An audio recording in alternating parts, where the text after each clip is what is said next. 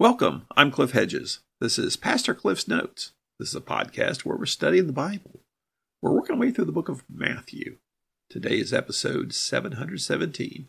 We'll look at Matthew chapter 3, verses 13 through 17. Let's read the passage.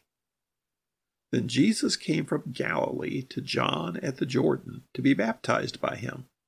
But John tried to stop him, saying, I need to be baptized by you, and yet you come to me. Jesus answered him, Allow it for now, because this is the way for us to fulfill all righteousness. Then John allowed him to be baptized. When Jesus was baptized, he went up immediately from the water. The heavens suddenly opened for him, and he saw the Spirit of God descending like a dove and coming down on him. And a voice from heaven said, This is my beloved Son, with whom I am well pleased. This is Matthew's Gospel the gospel according to Matthew. Matthew's explaining the story behind Jesus, not the whole life story of Jesus, but Jesus as the Messiah, the Savior, the Son of God. He's already presented the birth narrative, and now he's begun here in chapter 3 the adult ministry of Jesus. It begins with John the Baptist. We saw John coming to baptize in the River Jordan calling for people to repent. John was preaching repentance and saying the kingdom of heaven is near. So here we pick it up in verse 13, and we see then Jesus came from Galilee to John at the Jordan to be baptized by him. So we know Jesus has been in Galilee, specifically Nazareth, and now he's leaving Galilee, going to the Jordan River, it's about 70 miles from Nazareth to where John is baptizing, specifically to be baptized by him. So Jesus isn't just wandering along and happens upon John. He specifically goes there to be baptized by John. This is his reason for leaving Galilee. Verse 14 But John tried to stop him, saying, I need to be baptized by you, and yet you come to me. Well, question here is how does John recognize Jesus? Luke tells us they're cousins, that they're related, but we don't know they've ever actually met before. And how does John know what's going on? Well, we know John's a prophet.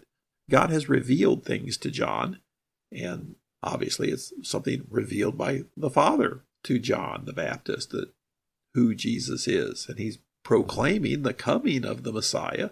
So now here he sees the Messiah and recognizes who he is. And John saying that I shouldn't be baptizing you, you should be baptizing me. Now, he doesn't specifically say what the issue is. Is the issue baptism? That John's been calling for people to repent and to be baptized as a result of that. He knows Jesus does not need to repent, so why should he be baptized? Or is it just the relationship of who is the superior. He's been saying all along, he who's coming after me is the superior one. And because Jesus is the superior, that John should not be baptizing him. So it's a question of the baptism itself, or just who is baptizing who. You could probably read it either way. Verse 15 Jesus answered him, Allow it for now, because this is the way for us to fulfill all righteousness. Then John allowed him to be baptized. There's a lot here. John objects and says, No, I should not be baptizing you. And Jesus says, Allow it for now. Implication here is this is a special circumstance. So, right now, this is the right thing to do. And that's where we often say, well, wait, you know, what's what's the deal here? Why is Jesus being baptized? John is calling for people to repent. Jesus is sinless. He does not need to repent of sin and be baptized. So, why is Jesus baptized? And Jesus answers the question. He says, Because this is the way for us to fulfill all righteousness. Now we read that and still don't understand why. What's he mean here? And, and it's hard to say exactly what he means, and there's a lot of ideas about this. And and it is a big question that I don't think we've really got what we can say is ironclad answers to why does Jesus get baptized. There's a lot of reasons given. One is as an example to us. He calls on us to be baptized, and he set the example by being baptized himself. But this baptism is different than our baptisms. I said last time, the baptism of John is different from Christian baptism.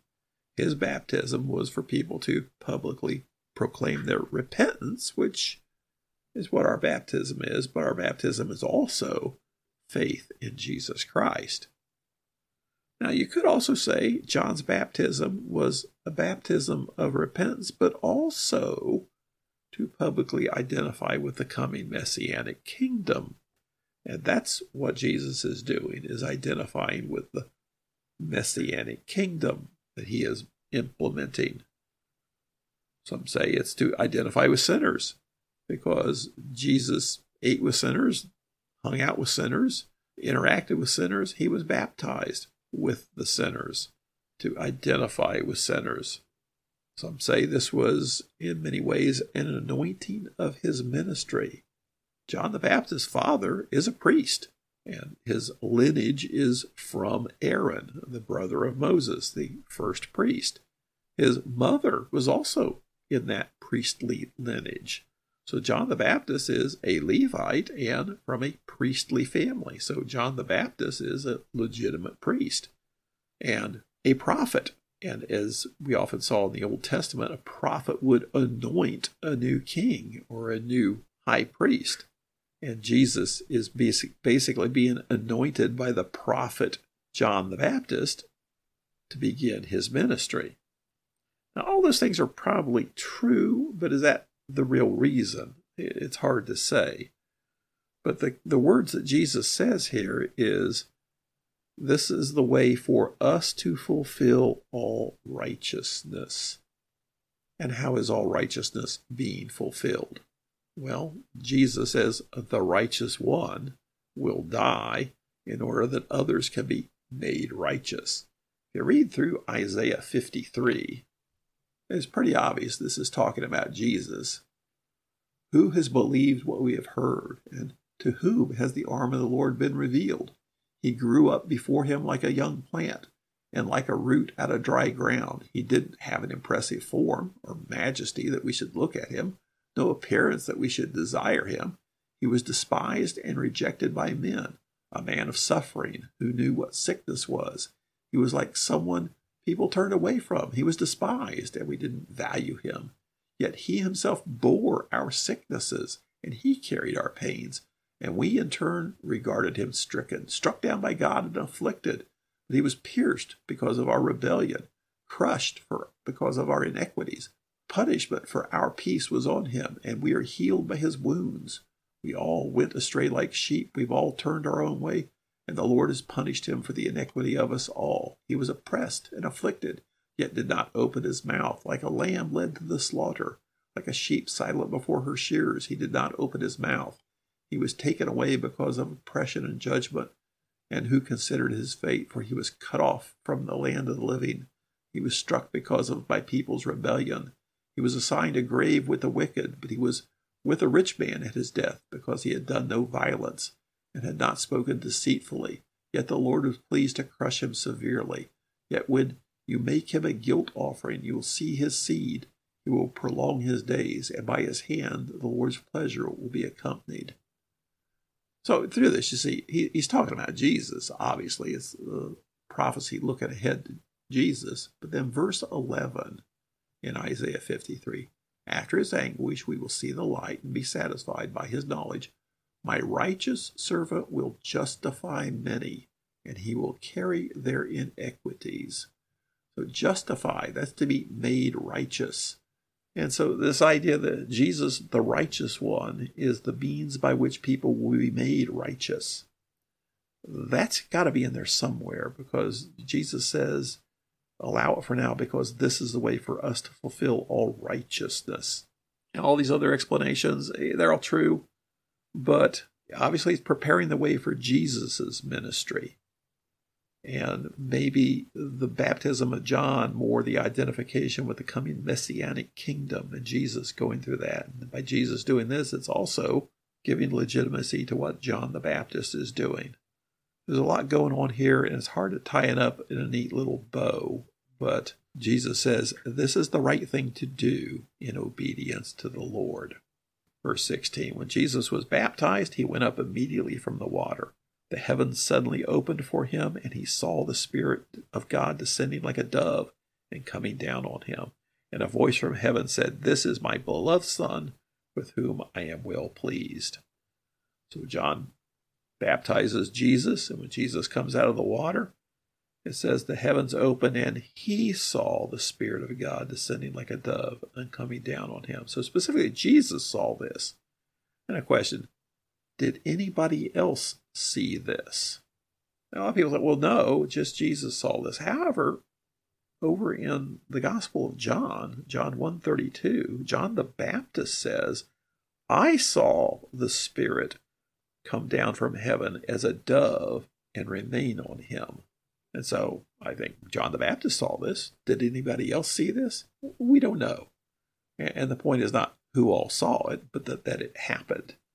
And then the voice from heaven said, This is my beloved Son with whom I am well pleased. Did anybody else hear this voice? Well, the fact he doesn't say you, he says this implies it is to others. So who saw it? Who heard it? We don't know, but it did happen.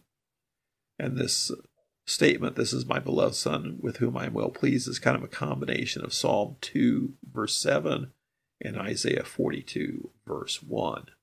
And here we have the Trinity revealed with the proclamation that Jesus is part of the Trinity, God the Son. So we've had Jesus presented as the Son of David, born in Bethlehem as the Messiah would be, a miraculous birth, King of the Jews, the new Moses, and now the Son of God. Thanks for joining me. Join me again next time as we continue working through Matthew.